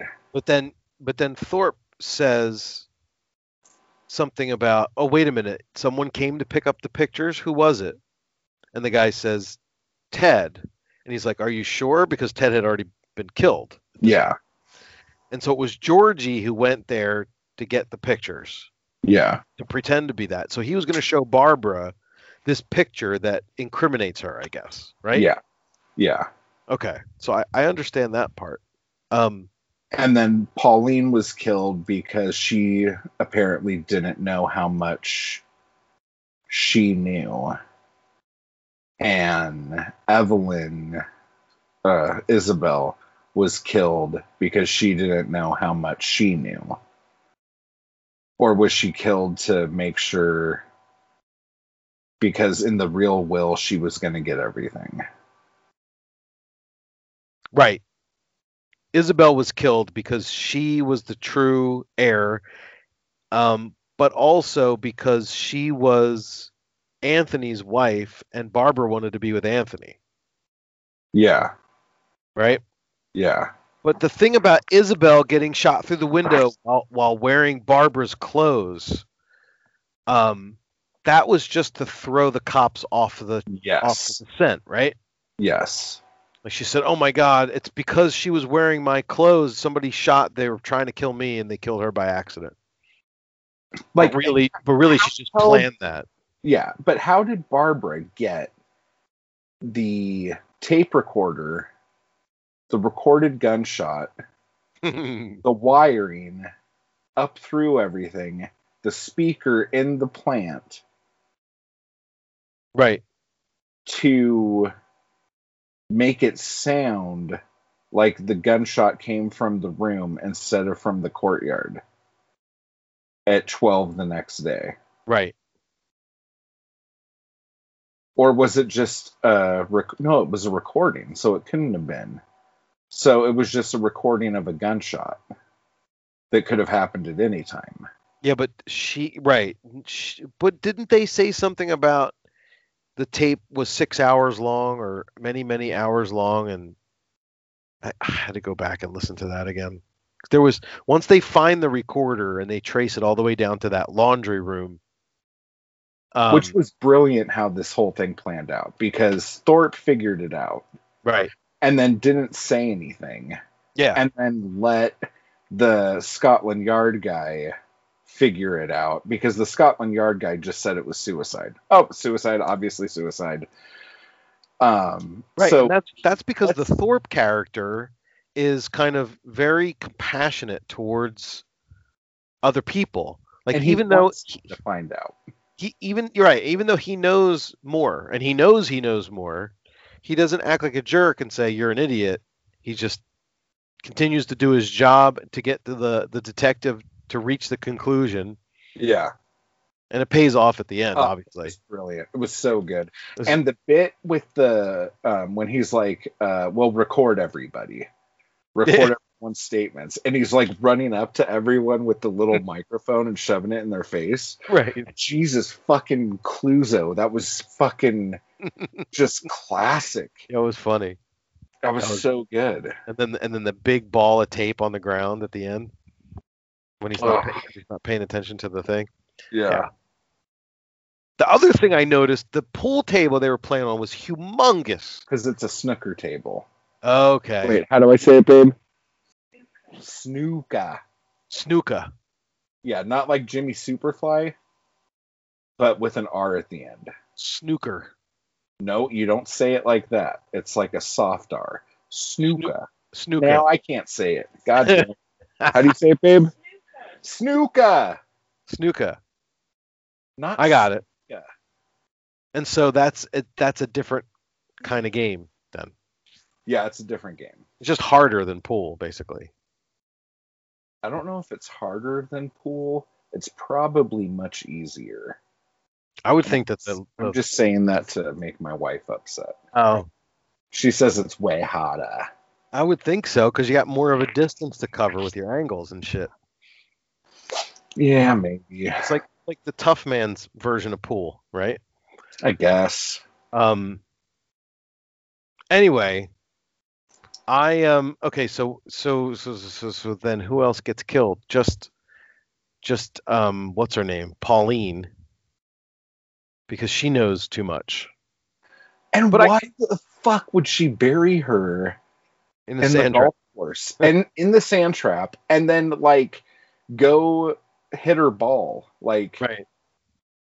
Yeah, Yeah. like, the exactly. idea that she took off was like her only like alibi. If she ran off with some dude, I don't know. It just seemed like she kept making so much more work for herself, and I don't know how the hell she could have got her, got her to the golf course, Right. put her in the sand trap, bury her, and make it look all nice. Get back, still look like a hundred bucks every time the camera's on her. it, it, are we supposed to assume that the golf course is on the the estate property? Well, yeah, somewhere. Okay. So they didn't go somewhere where it, where a separate group of people are tending the grounds at the golf course. So, No, it's probably just that old dude. um, That's probably why we hadn't seen him the whole movie because he was the golf course. working on the sand traps, right? Well, you know, see, that's the thing. Okay, so I'm glad we just, you know, we went to the end and talked about this because there are some giallo where when you watch it the second time, it's more entertaining because you know who it is and you can make kinds of decisions in your mind about what happened off camera um, because you know who the killer is. But with this one, you can't do that because it seems like the shit that got done was almost impossible. Whoa. Yeah, I ca- like when they said because there was a moment when I thought they were trying to say that Anthony was the killer, Right. and I was like, okay, I could see that. Like he was acting kind of suspicious, blah blah blah blah blah. And then when she saves him, Right. and then it's obvious that she's the one who did it, I'm like bullshit. Yeah. and I'm not saying that in like a like oh this movie's fucking stupid because that there's no way that could have happened. I just don't understand how that could have happened. Right. Like Right. if she would and strangled that chick, that meant they were in close contact. There probably would have been some defensive something happening. Yeah. You know, like she had to have been a little fucked up. And then we didn't even talk about the stranger. A stranger, yes. like that was like when he showed up, I thought he was gonna be the bookie that um Ted owed a bunch of money to. Okay. Yeah. And you- I was, I'm like, oh, so that's who he's going to end up being. So maybe he, and I don't know why, but as soon as this movie started, I'm like, okay, so this is going to be like Bay of Blood, and like this person's going to kill this person, this person's going to kill that person, this person's killing this person. I never once thought it was one killer. oh, and- really? Okay. And then when it, they're like, oh yeah, it Yeah, was you're just- right. I think you're. Yeah. I think I agree. I I like, what probably. the fuck are you talking about? Yeah. I think in my mind, I probably assumed it was more than one. Yeah, well, I agree with that. That's interesting. but like the whole fight and then the like put out the all points bulletin we're looking for a black girl and a guy with a black eye and a torn button on his coat Right. the most specific all points bulletin in history. Um, like it's just like they're like, oh yeah, we picked somebody up, and it was just like I'm like, what? Because when I thought they were gonna say he was the killer, I was gonna say, fuck this, no. No. Like he was too much of a red herring to be the real killer. with absolutely zero motive. Yeah. Well, Like- you know, the thing about The Stranger, the first time I watched it, I guess I didn't pay close enough attention. I thought that he was somebody that Isabel already knew and was meeting in secret out by the gas station. But that's not what happened, right? He's just No. a passerby. Yeah, but you kind of don't know that until that scene at the golf course. Okay. because like she says, "Oh yeah, he just gave me a ride home." But like how many movies have we seen where someone's like, "Oh yeah, this person just gave me a ride home." And then it's like, "So are they on to us yet?" No, Right. babe. Everything's cool, sugar. You know, like so obviously we're led to think that that might be some sort of whatever. Yeah. But when she's like, I've never seen this man before in my life, or whatever, and he's like, God damn it, bitch, don't you gotta tell him the truth. I'm gonna Yeah. hang for this. Right. Like I was like, oh wow. But she basically just drove into town and met some dude. But did her did her car break down? Was that what happened? That's what she said. She was at the garage and she's like, How long's this gonna take? And he's like, I could have it ready on Monday.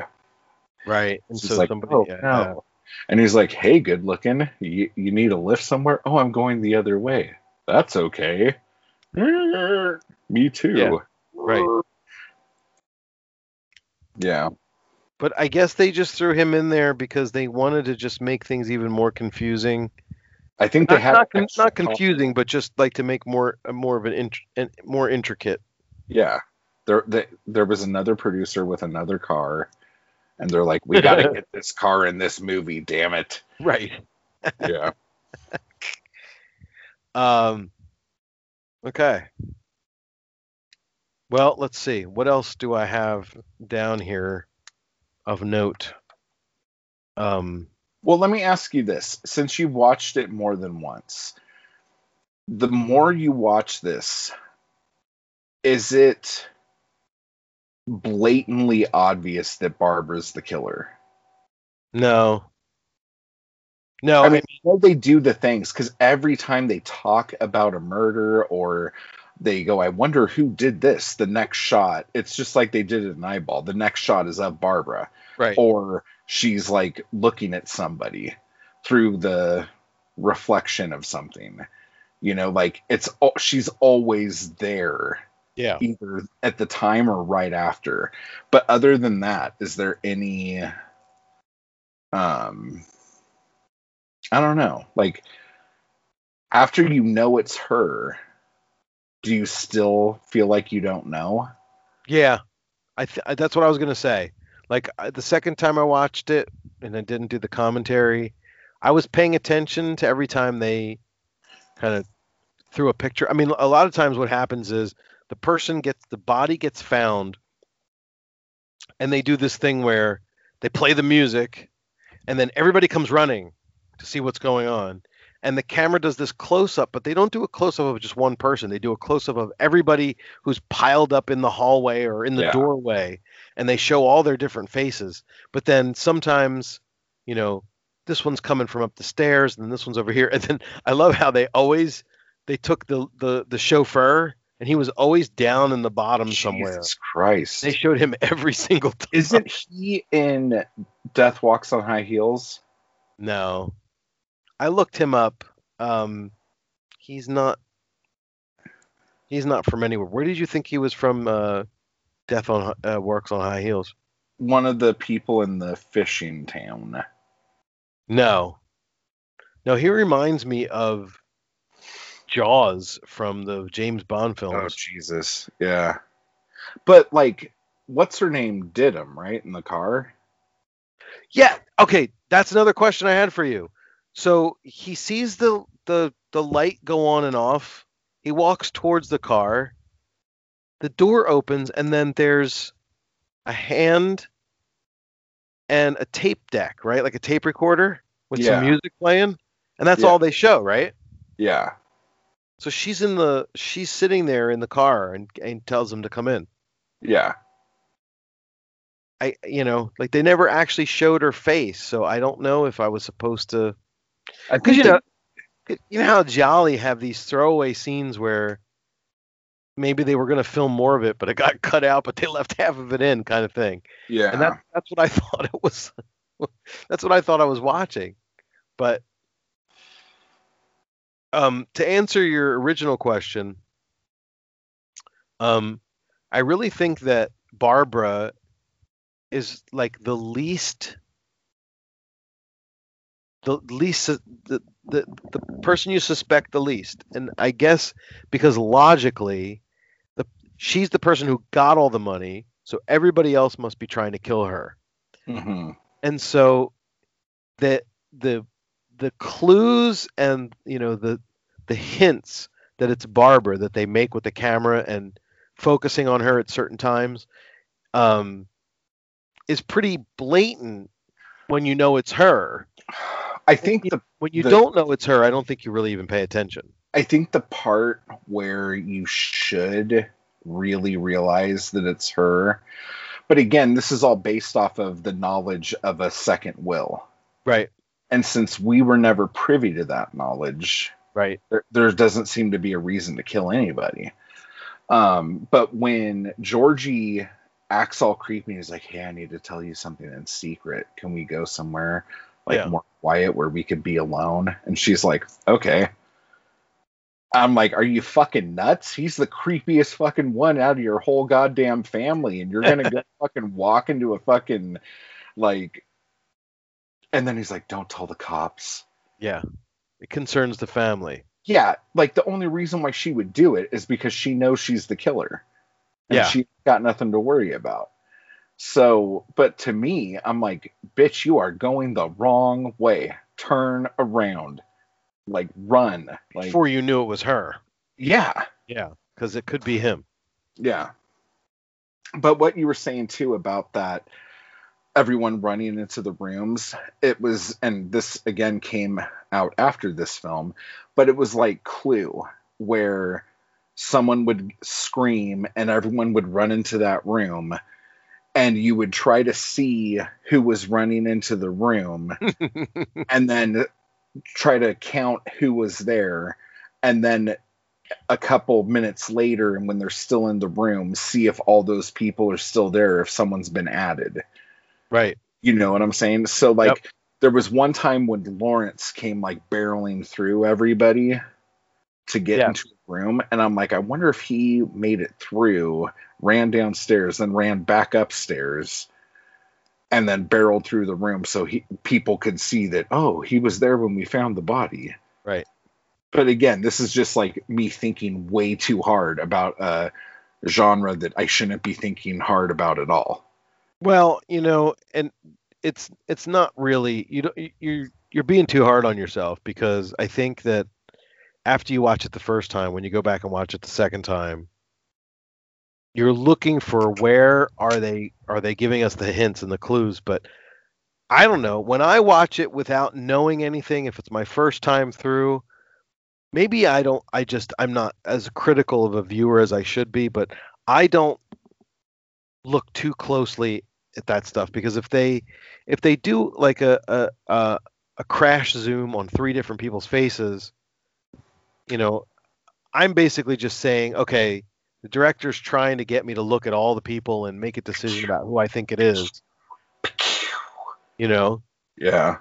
Um, but then when you know who the killer is, then you're like, okay, what did they do different when they zoomed in on the killer that I should have noticed the last time? You know, that kind of thing. like But her eyebrows are penciled in in a different area of her forehead Oh man. Um the the other thing I wanted to mention that I just thought was hysterical. You know, you have all these movies where um you have the montage of the person putting together clues and all this stuff, like Yeah. right before they're gonna figure it out. Yep. The way they do it here is just him sitting in front of the snooker table, Right. Snooker. just like like rubbing his chin. Yep. And the camera gets closer and closer, and it's just hysterical because, like, normally there would be like evidence on the table, and they're like Finkel and Einhorn, Finkel and Einhorn, like trying to like put it together, kind of thing, right. you know. And he's just sitting there, and it's like dun, dun, dun, like moving closer in on him, and then he's like, aha. Um, and I just thought that was ridiculous. Like, it was the most like anticlimactic montage scene ever in any movie I've ever seen. Yeah, I'm looking at it right now. He's yeah, he's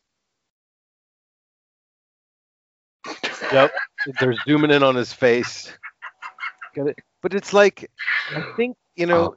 the thing I liked about Thorpe was that he clearly had you know, an evolved enough brain to be able to be smart enough to to do this kind of detective work, but he was still quirky. Yeah, but here's the thing that makes this movie different from every other movie like this. Right. He is the only cop who actually knows how to do his job. Yeah, yeah, yeah. Very and true. when he was talking to the um, Scotland Yard guy, when he was on the phone, he's like, "How dare you? Who is this?" And he's like, "Oh yeah, that's the operator. If you if you don't give her information, she's going to disconnect your call. Like, Just talk to her. It's fine. Don't worry about it." yeah. It's cool. yeah, like he's he, he he's got everybody figured out, but he's just Oh. he's still, you know, And then when he gets everyone up into the um, observatory, and then the Scotland Yard guy runs up, and he's like, "What's the meaning of this?" oh, I was going to point out the killer. Unless you wanted to do it. Oh, no, no. I'll let you know if you're wrong. yeah, yeah.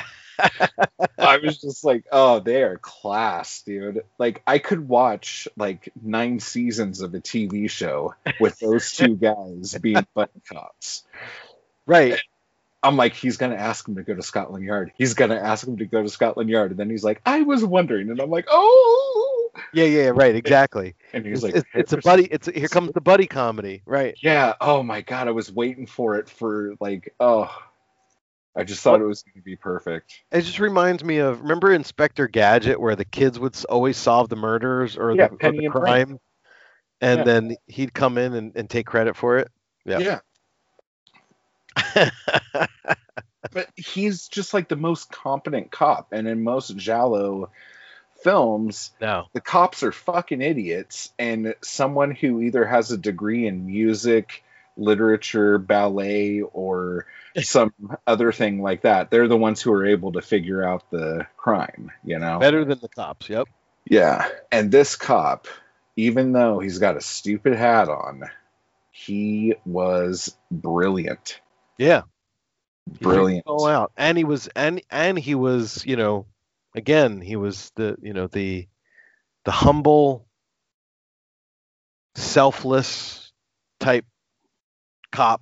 Didn't really ever get frustrated at the fact that he knew more than the other guy. Well, just like in the reading, like the Will said, like for years you've been coming every Sunday to play chess with me and throw the games because you knew I'm a bad loser or whatever. Yeah, yeah, yeah, right, exactly. You know, so No, like he always is like this. He just wants everyone to win and feel good, and that makes him feel good seeing someone else happy.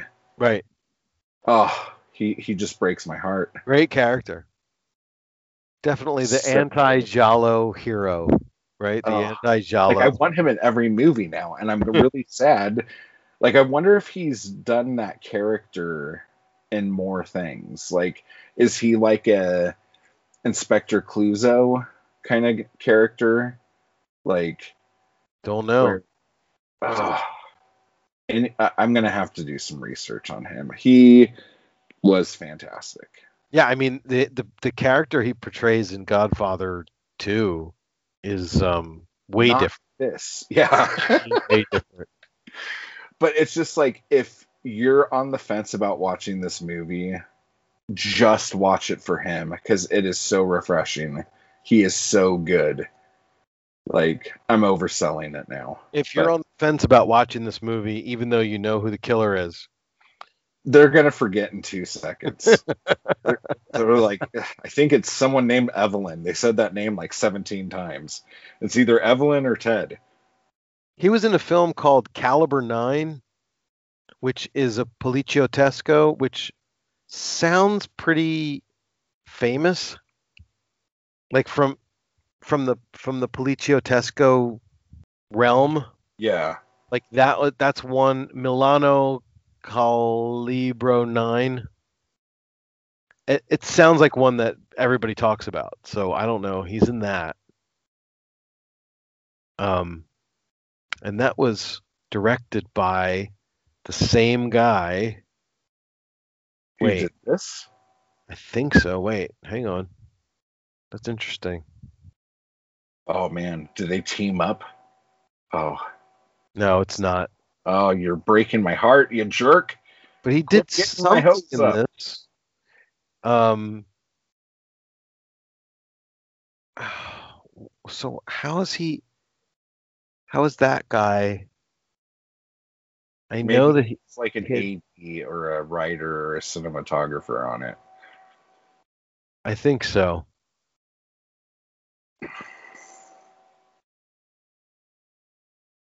Anyway, Anyway, good movie. Everyone should watch it.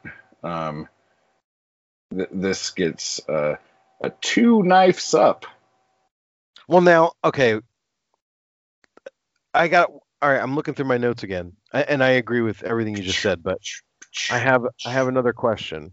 Okay. um Barbara is out in the in the front of the of the of the estate walking around on the grounds she's Anna talking she's yeah. talking to the she's talking to the detective and the shot comes out and hits the thing in the middle of the hits the statue in the middle of the landscape and makes it spin Yeah. what the hell was that That was one of the shots from the observatory. and that was the one that was set up at noon. but when See- that when that Oh. goes off it's 10 minutes to 10 i looked at the clock the clock shows 10 minutes of 10 but i also want to know did she know it was going to shoot Well, here's the other thing that I don't understand. They said they didn't hear a shot and Right. that the gun probably had a silencer on it, but I heard a shot. right Didn't you Yeah. hear a shot? yes Okay. I definitely heard So shot I guess that could have been the gun that um, Ted had in his hand. but who shot it Ted. So ted shot at barbara Or something. I don't know. yeah i still I- don't get that part the other thing that I don't understand is if the clock bit, unless she could set it to whatever time she wants, which I guess she could. right yeah that makes sense but, But, i mean why is the clock such a big deal in figuring out who the murderer is? i don't know and what Unless the what was the photograph? What the, what was in this photograph that had the clock and the gun in it? I don't think it had the gun in it. I thought it just had the clock tower. Oh. Well, because when Thorpe is talking to the the guy who developed the film, he says something like clock, a gun. Clock, a gun. Oh, clock and a pistol. That's what he says. Clock and a pistol. And the the, the photo the, the, the photo has both of those things related to it somehow. I'll have to go back and watch it again. I guess. I just thought it was the I thought it was a picture of when that thing got shot with the clock tower in the background. But that doesn't that still doesn't make any sense.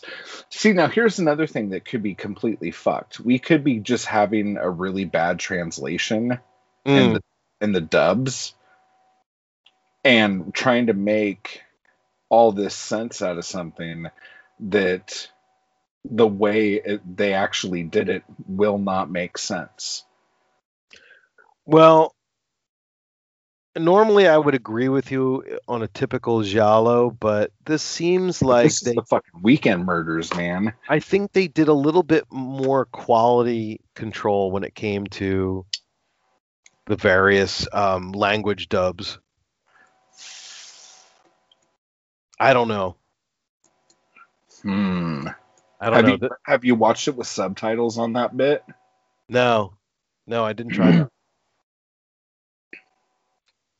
Yeah, I, hmm. I don't know, man. The the part about Well, who, the who shot the gun at Barbara? Was it supposed to be shot at Barbara? Was it just the timer going off and she happened to be outside? That part I still don't understand. Well, the part where they said, "I didn't hear a shot. Did you hear a shot?" Yeah. And they're, they're both like, "No, but we heard a shot." So there's obviously something fucked up. well, like maybe it was supposed to be the maybe it was the soundtrack shot. Oh, for fuck's sake! I don't know.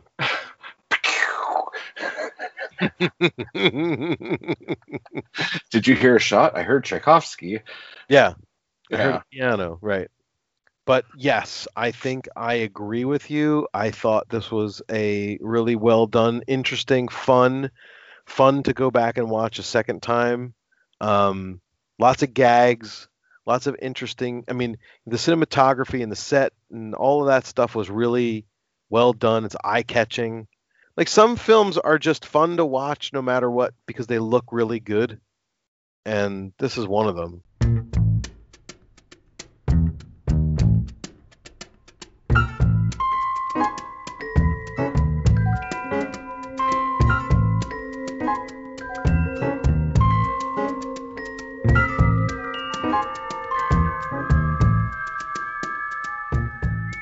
I don't know if you had already picked what to watch next, but I was thinking about it and I'm like, you know what? We were talking the other day. Maybe you should just go through each year and Right. see like everything that comes out that year or whatever. Right. Um, should we do something like that too? Since that was something that we recommended people do. do we do it like a survey where we do many from that year? Do we try to concentrate on covering all of them, or do we pick like three or four that we think are important to cover? Well, what else is in 70? A death occurred last night. Five dolls. Forbidden photos. Hatchet for the honeymoon. In the folds of flesh. And then Bay of Blood is when we get to Bay of Blood, we're at we're at 71.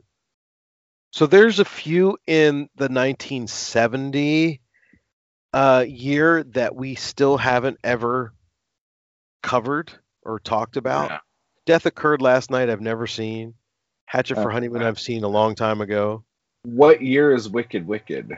Oh, Wicked Wicked is I think 73. So Wicked Wicked, um, the reason why I mentioned that film to you is because this film, this Weekend Murders film, just feels like it would have been a, a good double feature with Wicked Wicked.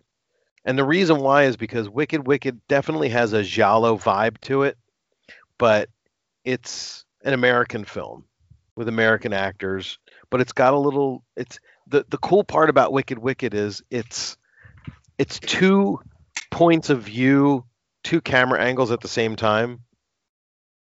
It was this gag that they did called Duo Vision where they they filmed the film twice.